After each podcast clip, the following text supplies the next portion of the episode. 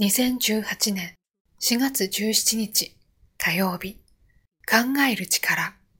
インターネットの普及により様々な事柄が容易に検索できます。しかし、それに伴って自分自身で答えを導き出すことをおろそかにしがちです。例として、昨日一日に日本全国で生まれた新生児の数や、日本人全員を同じ建物に入れて着席される場合の建物の広さなどを考えてみます。検索に頼らずに、およその値を求めることができるでしょうかこれらの問いに対する正解は、おそらくどこにも載ってはいないでしょう。答えを導くには、自分の持っている知識を活用し、